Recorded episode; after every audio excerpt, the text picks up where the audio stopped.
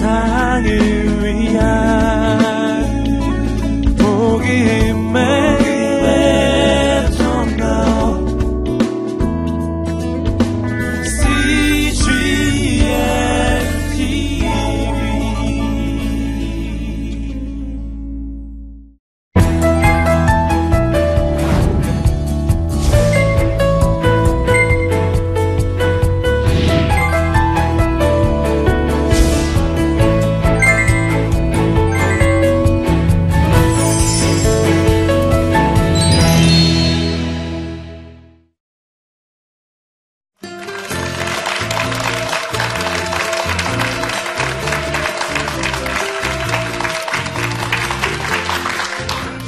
안녕하세요. 저는 인천에서 온 동행심리치료센터의 공진수 센터장입니다. 오늘 이렇게 만나 뵙게 돼서 되게 반갑습니다.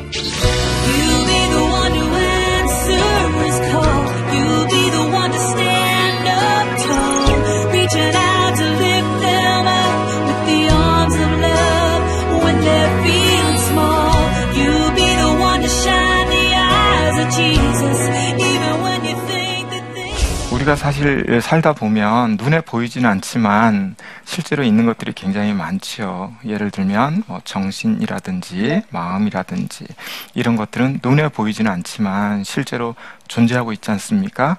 예, 그래서 예전에 뭐 어떤 신학자 모임에서 그런 이야기가 있었대요. 어떤 사람은 자기는 눈에 보이는 것만 믿는다. 눈에 보이지 않는 건 안 믿는다. 그랬더니 반대편에 서 있던 어떤 신학자가 벌떡 일어나서 그럼 내가 한 가지 질문을 하겠다. 당신 정신이 있느냐 없느냐 이렇게 물었다고 해요. 굉장히 예, 당하셨을 것 같아요. 제 느낌에는. 근데 어쨌든 우리 인간에게는 이, 이런 뭐 정신이든 마음이든 또 감정이 이런 게 있는데요. 사실 이제 감정이라고 하는 것은 뭐냐면 어떤 사람이나 사물 또는 사건 이것들에 대해서 우리가 느끼는 어떤 느낌이에요. 그런데 이런 이제 감정들 중에는 어, 정적 감정이란 게 있고요. 그 다음에 부적 감정이라고 하는 게 있습니다. 뭐냐면 또는 뭐 감정을 정서란 말로 바꿔서도 말을 합니다. 그래서 부적 정서 또는 정적 정서 이렇게 이야기를 하는데요. 정적 정서는 긍정적 정서를 말하는 거고요. 부적 정서는 부정적 정서를 말하게 됩니다. 그런데 이제 정적 정서도 있고 부적 정서도 있고 또 감정도 있는 것은 지극히 인간에게 있어서 본능이고 지극히 자연스러운 겁니다. 그거는 뭐 부적 감정이라고 해서 나쁜 것도 아니고 그다음에 정적 감정이라고 해서 다 좋은 것도 아니거든요. 그 우리나라 말에 왜 과한 것은 부족함만 못하다 이런 이야기가 있잖아요. 그래서 어떤 감정이든지 간에 너무 과하게 되면 이제 어떤 심적 어려움이 생길 수가 있어요. 그런데 오늘 이제 주제가 분노기 때문에 정적 감정보다는 부적 감정의 예, 이야기를 좀 하고 싶습니다. 그래서 이제 부적 감정의 뭐 대표적인 것들이 뭐냐면 우울하다, 또 뭐 불안하다, 또는 뭐 스트레스가 많다. 또 지금처럼 분노가 세다 뭐 이런 것들이거든요. 그래서 어 이런 부분 때문에 이것도 너무 과하면 사실은 굉장히 힘듭니다. 사실 인간이 태어날 때 우리가 본능이라고 하는 것은 내가 원튼 원치 않든 가지고 태어나게 돼 있어요. 그런데 그 중에 적당히 그걸 갖고 있으면 우리가 살아가는데 굉장히 도움이 많이 됩니다. 예를 들어서 인간이 가장 먼저 배우는 감정이 뭐냐면 불안이라고 해요. 그래서 이제 태아가 엄마 뱃속에 있을 때 어머님들이 이제 좀 정서적으로 안정감을 가지시면 괜찮은데 여러 가지 사정으로 어떤 불안한 그런 환경에 노출이 되면 그 정서가 그대로 아이한테 전달이 된다고 그러죠. 그죠? 거기까지는 많이 아시죠? 예. 그래서 이제 거기서 불안을 배우게 되고요. 그 다음에 태어나면서 또 불안을 배운대요. 쉽게 말해서 엄마 뱃속에서 이제 나가야 되는데 엄마도 불안하고 아이도 불안할 거예요. 말은 못해서 그렇지. 그래서 막상 태어났더니 보통 한국에서는 요즘은 안 그럴지 모르지만 예전에는 아이들 엉덩이를 탁 때렸잖아요. 그리고 자호흡을 시켰잖아요. 스스로 호흡하게. 정말 숨이 꽉 막히는 세상에 탁 태어나는 거죠. 정말 세상에 믿을 만한 사람 한 명도 없는 거죠. 태어나자마자 한 대 얻어 맞았으니까요. 근데 분노도 똑같습니다. 분노도 우리가 태어날 때부터 누가 학습해 주지 않았는데 갖고 태어나게 돼 있어요. 왜냐하면 이런 부적 감정들은 뭐냐면요. 자기 생존을 위해서 지극히 필요한 거예요. 예를 들어서 아까 말씀드린 것처럼 불안. 불안하지 않은 사람은 여차하면 큰일 나요. 예, 대형 트럭이 달려오는데 불안하지 않다 그러면 부딪혀야죠. 그죠? 뭐 옛날 공룡이 살아있을 시대에 공룡이 다가오는데 불안하지 않다 그러면 먹히겠죠. 내가 이기지 못하면. 분노도 똑같습니다. 그렇기 때문에 분노에 대해서 너무 부정적으로 보실 필요도 없고 다만 구분을 하다 보니까 긍정적 감정, 부정적 감정 이렇게 나눠 볼 수 있다는 거죠. 이제 보통 분노를 쉽게 풀이하면 화라고 그러지 않습니까? 예, 그 화라고 하는 게 뭐냐면 불화자를 쓰거든요. 예, 그 불, 불이라고 하는 게 사실 잘못 다루면 큰 화재가 나서 피해가 볼 수 있지만, 피해를 볼 수 있지만, 잘 사용하면 사실 뭐 음식도 끓일 수 있고 난방도 할 수 있고 얼마나 많은 에너지를 거기서 얻을 수 있잖아요. 그래서 이 화라고 하는 게 어떻게 다루느냐 이게 되게 중요한데요. 이 분노를 잘 다루지 못하면 나중에 그것이 격분이 돼 버려요. 그래서 어, 분노를 상당히 잘 다뤄야 되는데 사실 심리학을 공부하는 사람 입장에서 가장 좋은 심리학 책은 뭐냐 봤을 때 성경이에요. 왜 그러냐면 심리학은 어떤 사물에 대한 걸 공부하는 게 아니라 사람에 대해서 공부하는 거거든요. 근데 성경에 보면 수많은 우리의 믿음의 선진들이 계시잖아요. 그죠? 예, 그분들 중에는 다혈질도 좀 있었고 어떤 분은 좀 우울질도 있었고 뭐 이렇게 기질로 나눠 볼 수도 있고 또 어떤 사건을 겪었을 때 그걸 처리하는 방법이라든지 이런 것들을 우리가 배울 수 있거든요. 근데 유감스럽게도 창세기 안에서 제일 먼저 나오는 이야기가 창조 역사 다음에 이제 아담과 하하가 이제 부부로서 살면서 자녀가 태어났잖아요. 그래서 태어난 자녀가 가인과 아벨이죠. 그런데 결국 가인이 아벨을 죽이게 되잖아요. 왜 죽이게 될까요? 이 분노를 잘 못 삭혀서 그러거든요. 그러니까 분노를 잘 못 삭히면 남도 피해를 주고 결국 자기도 피해를 볼 수가 있는 거예요. 그러면 과연 분노의 원인은 어떤 게 있을까? 참 궁금하지 않습니까? 사실은 우리가 뭐 분노를 내는 여러 가지 현상들은 되게 많아요. 뭐, 예. 그런데 이제 그걸 이렇게 조목조목 따져서 이렇게 밑바닥에 있는 것들을 추려보면 어떤 게 있을까? 이게 이제 심리학자들이 되게 궁금해 하는 겁니다. 그래서 호주에서 이제 2000년에 예, 피트니스라고 하는 심리학자가 한 직장인 뭐 175명 정도를 데리고 이렇게 앙케이트를 돌려봤대요. 물론 이제 175명이기 때문에 지극히 작은 수기 때문에 이 내용을 일반화시키기에는 굉장히 어려울 수가 있죠. 뭐 175만 명을 한 게 아니니까요. 그래서 직장인들한테 당신이 어떨 때 분노가 납니까? 하고 이렇게 물어봤더니 크게 다섯 개 정도가 나오더라는 거예요. 그래서 그 다섯 개를 이렇게 보니까 첫 번째가 회사에서 있는 일입니다. 이거는 회사에서 부당하게 대우를 받을 때 분노가 올라온다. 이렇게 이야기를 하더래요. 직장인들이. 이게 한 44%의 사람이 이렇게 답변을 했다고 합니다. 의외로 많죠? 그 다음에 부도덕한 행동을 보았을 때 분노가 올라온다고 그랬대요. 직장인들 중에는. 그러니까 누군가 좀 부정적인 일을 하거나 이랬을 때, 예, 분노가 올라왔다. 세 번째가 자신의 일이 잘 안 될 때, 이럴 때도 분노가 막 올라왔다고 그래요. 실제로 뭐 유튜브 같은 데 보면은 이렇게 그런 거 있어요. CCTV에 이렇게 잡혀가지고 일이 잘 안 되면 막 컴퓨터 집어 던지고 막 이런 사람들, 예, 의외로 많습니다. 예, 그래서 직장 상사가 그거 보고 놀래는 경우도 있고요. 네 번째가 자신이 존중받지 못한다고 느낄 때 분노를 낸대요. 그러니까 어떻게 보면 자존심의 문제일 수도 있고 자존감의 상처일 수도 있죠. 그리고 다섯 번째로는 공개적으로 모욕을 당했을 때. 이랬을 때 분노가 욱 하고 올라온다는 거죠. 예. 물론 이 외에도 조목조목 따지면 수백 개, 수천 개가 있겠죠. 왜냐하면 사람마다 전부 상황에 따라서 다 다르게, 예, 분노가 이렇게 일어나는 예, 그런 상황이 주어질 거니까요. 그죠? 그리고 이제 대학생들을 중심으로 해서 한번 물어봤대요. 어떨 때 당신은 분노가 가장 심하냐? 그랬더니 아무래도 이제 대학생들은 좀 더 정의로웠는지는 모르지만 좀 불공평하고 불공정한 걸 보면 막 분노가 올라온다. 이렇게 이야기를 했다는 겁니다. 맞습니다. 이 사람은 예, 어떠한 상황이 됐든지 간에 부모가 나를 잘 이해해 주지 않거나 내 친구가 나를 좀 오해하거나 하면 좀 불공정하다고 생각할 수 있어요. 억울하다는 거죠. 그래서 예, 분노가 올라올 수 있습니다. 근데 재밌는 것은 이런 거예요. 분노가 올라왔다고 해서 그게 다 분노로 표출이 되느냐? 아니더라는 거죠. 혹시 이제 아이들을 키워보신 분이나 조카들하고 놀아보신 분들은 알아요. 아이가 이제 놀다 보면요. 아이도 욕심이 있거든요. 그래서 막 이렇게 삼촌도 이겨보고 싶고 아빠도 이겨보고 싶은데 어른들이 이제 제가 놀이터를 사잖아요. 어른들이 이래 놀다 보면 그걸 관찰을 이렇게 해보면 어른들이 대부분 놀이를 놀이로 사지 않고요. 놀이를 자꾸 교육으로 하세요. 예. 그래서 아이들이 조금만 이렇게 규칙을 어기잖아요. 막 가르치려고 해요. 그러니까 아이는 그냥 놀려고 했던 거거든요. 근데 막 가리키니까 스트레스를 받는 거예요. 그러면 아이가 이제 서서히 분노의 지수가 올라갑니다. 점점 올라가는데 막상 자기가 아빠나 삼촌이나 이런 사람하고 싸워서 이길 수 있을까요? 없을까요?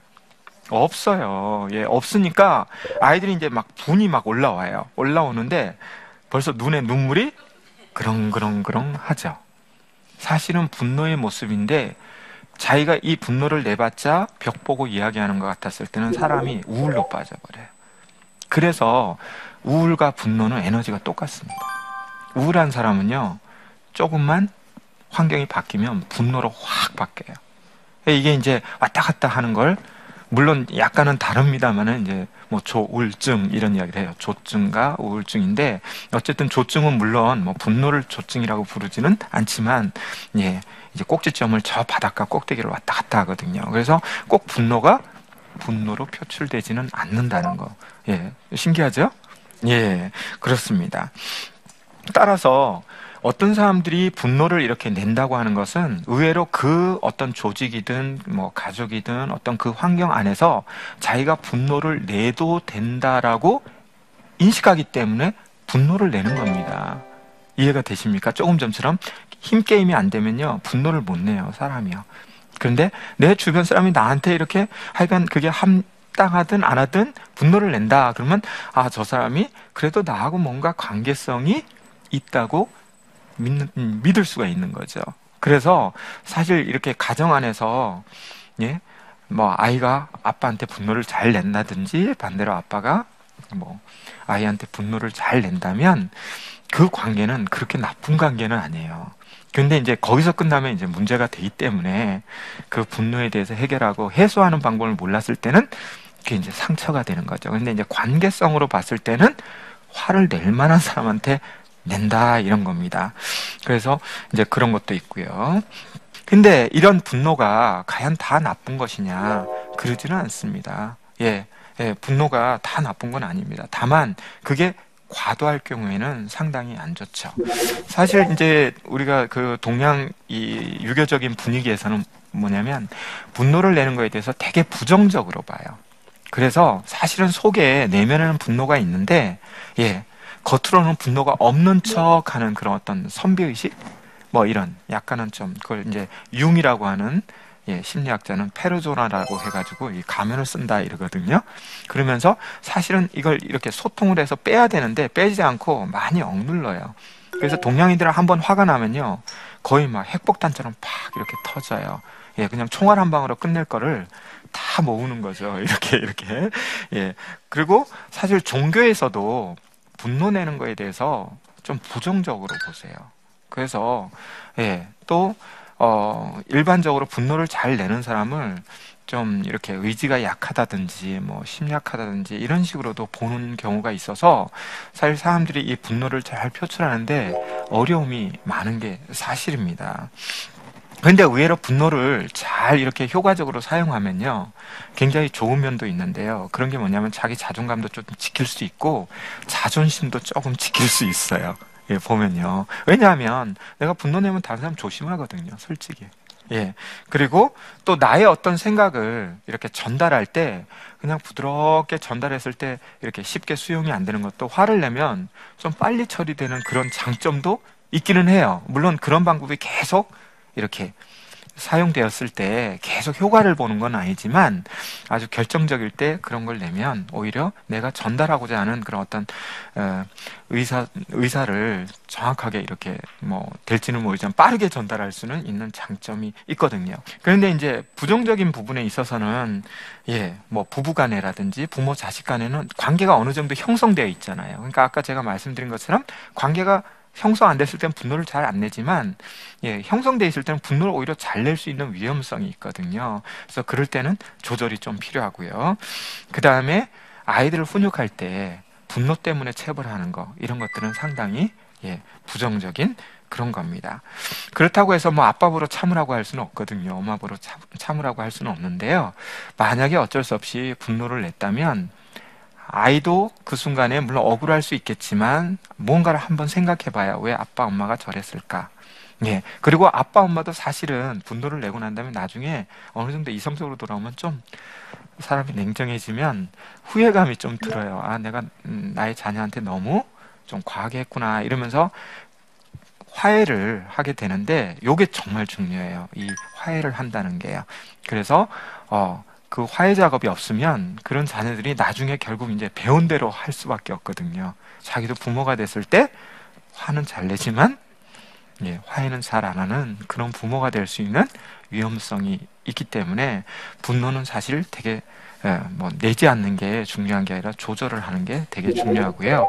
그래서 요즘은 이제 분노 조절 장애라는 게 있어요. 그러니까 분노가 너무 조절이 안 돼서 예, 그런 분들이 이제 찾아오시는데요. 아주 심한 분들은 뭐 약물 치료 뭐 이런 걸 예, 받거나 좀 약하신 분들은 심리 상담이나 심리 치료 이런 정도로 할 수가 있습니다. 예, 그리고 아이들 같은 경우는 이제 적절하게 분노를 표출할 수 있도록 도와줘야죠. 그래서 이제 저 같은 경우도 센터에 샌드백 같은 게 있어요. 그러니까 아이가 딱 들어올 때 보면 벌써 입이 툭 튀어나왔다는 건 뭐죠? 뭔가 불만이 있다는 거예요. 그러면 들어와서 그거 신나게 치라 그러면 한 5분만 치라 그러면 자기도 지치고 어느 정도 감정이 해소되면 잘 놀아요. 그 다음에는. 그래서 아, 감정을 이렇게 해소하는구나 하는 걸 가르쳐 주기도 합니다.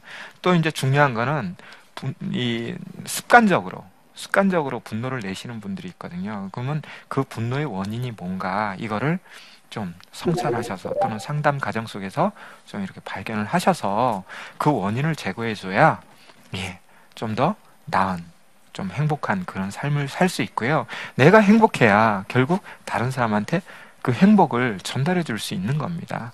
예, 그래서 이제 분노가 무조건 나쁜 것도 아니다. 그러나 조절과 통제, 그 다음에 해결을 잘 해야 된다는 거죠. 에베소서 4장 26절에서 27절에 이런 말씀이 있더라고요.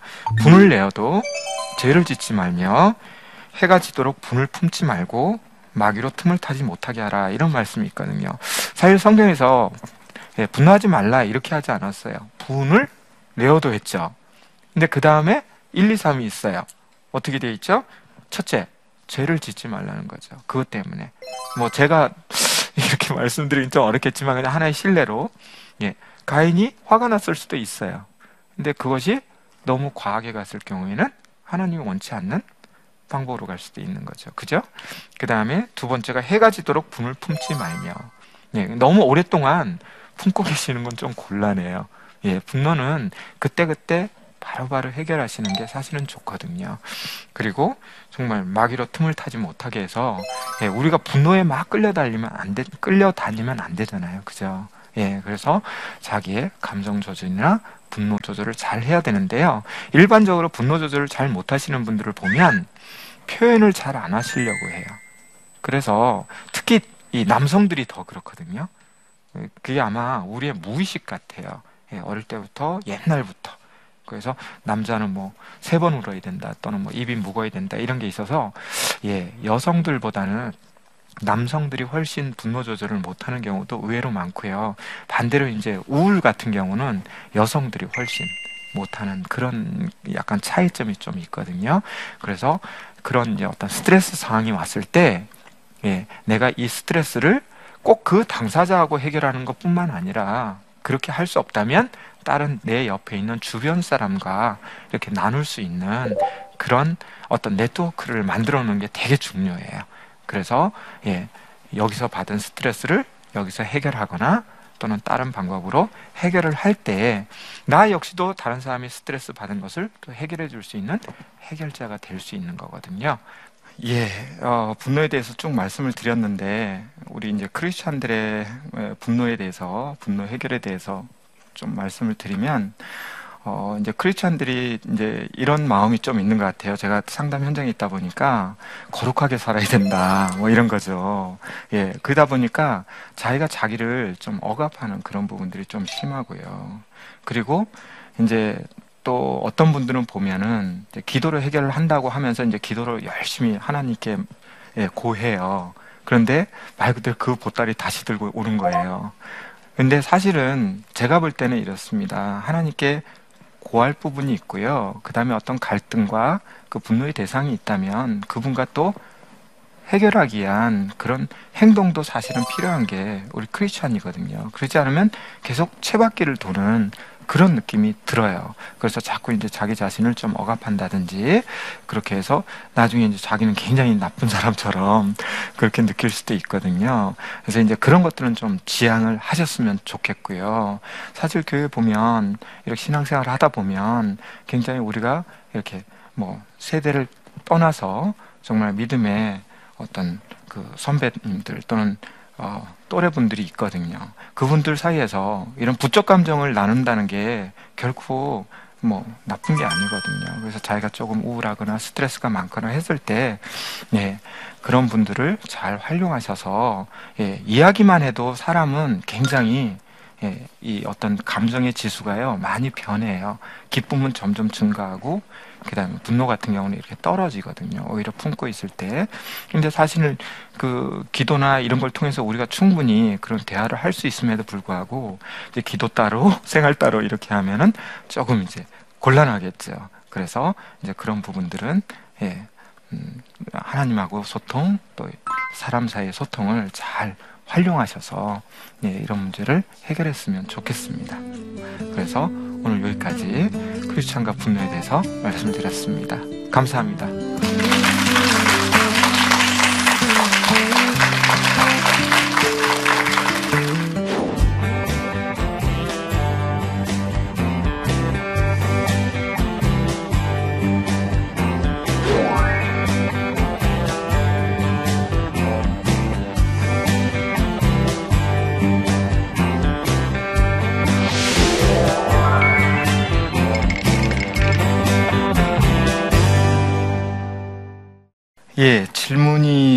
올라왔는데요. 보니까 다혈질이라 욱하는 성격을 고치기 힘, 힘듭니다.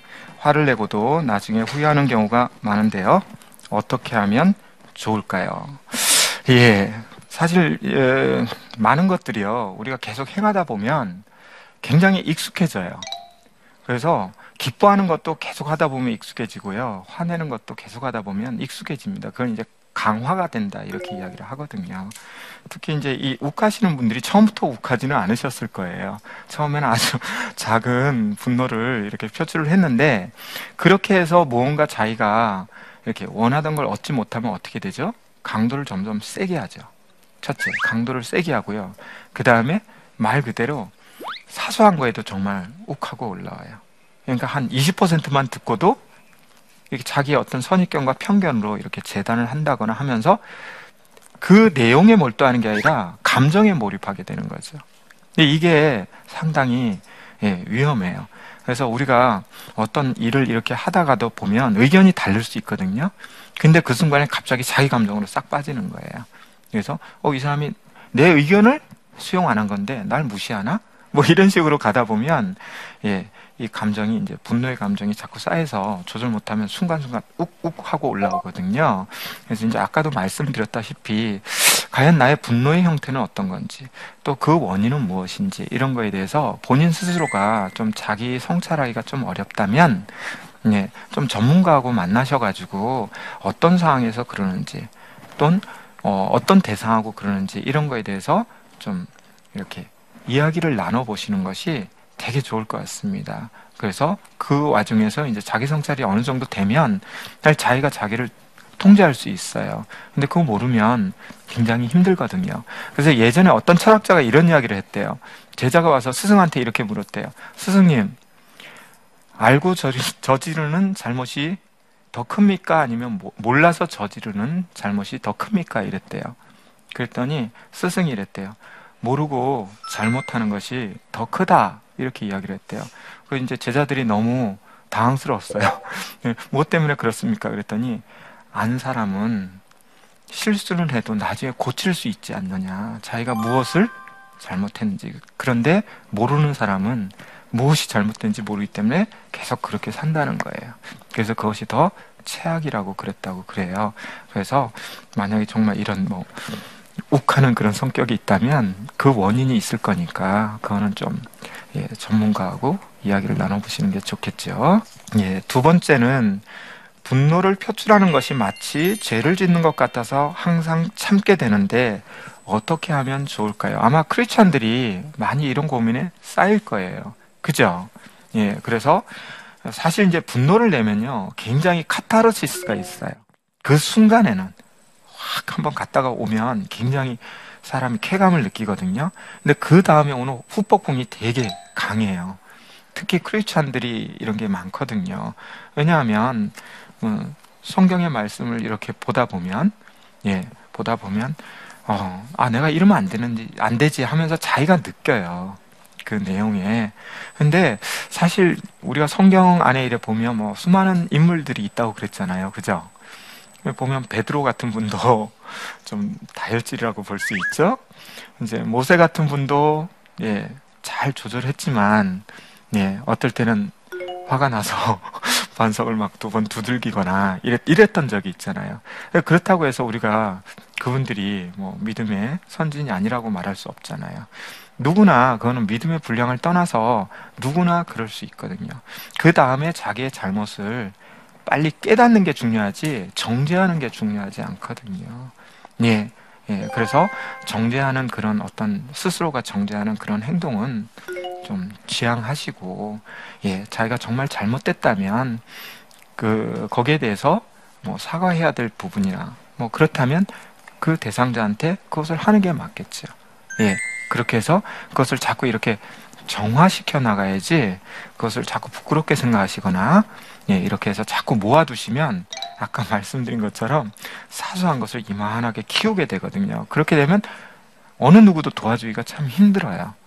그래서 상담, 사실 그런 분들이 상담에 나오시면 정말 1%씩 그, 그걸 빼내거든요. 왜냐하면 한꺼번에 10%, 20%씩 이렇게 분노의 에너지를 빼다 보면 사람이 굉장히 힘들어집니다. 그래서, 예, 이런 뭐 죄를 짓는 것 같다, 이런 생각은 좀 안 하셨으면 좋을 것 같고요.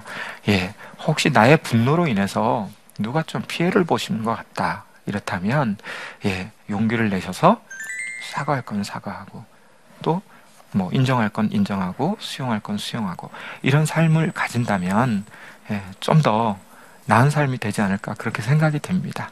어느 정도 도움이 되셨는지 잘 모르겠습니다. 예, 워낙 넓은 테마기 때문에 상당히 예, 다루기가 좀 이 짧은 시간에 힘들었는데요. 뭐 혹시 자기가 자기를 가장 잘 알거든요. 그래서 아 내가 좀 분노에 취약한 사람이다. 그러면 좀 그런 부분에 대한 뭐 책을 찾아보실 수도 있을 것 같고요. 또 어, 어떤 분들은 또 신앙으로 그걸 극복하셔서 예, 또 잘 승화시키는 분도 있기 때문에 너무 자기 자신의 어떤 그 성향에 대해서 부정적으로 보지 마시고 오늘 드린 말씀이 잘 또 실생활에 참조가 되었으면 좋겠습니다. 감사합니다.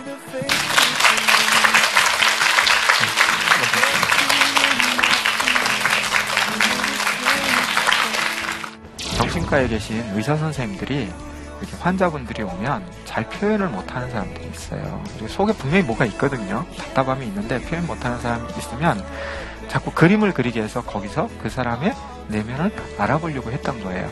화산 같은 거 그려보라 그래요. 이게 폭발하는 거 있잖아요. 그러면은 분노가 센 분들은 화산 이 분화구가 막 수십 개가 되고요. 영암이 막 날아다니고 난리가 나요.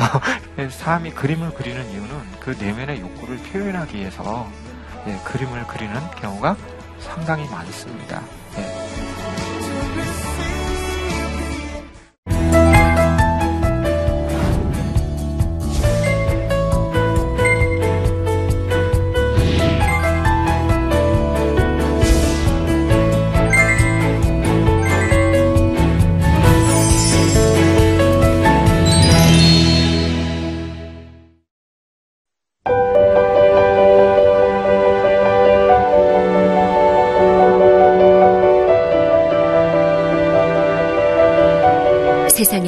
수많은 교회들이 있지만 더 깊이 있는 말씀 강해를 찾기 위해 크기로만 교회를 선정하지 않습니다. 보다 좋은 영적 콘텐츠를 더 많이 나누기 위해 방송비를 받지 않습니다. 1년 365일 복음만 전하고 싶어서 우리는 광고를 하지 않습니다. 온누리의 복음을 땅끝까지 CGN TV와 함께 땅끝 선교사가 되주세요.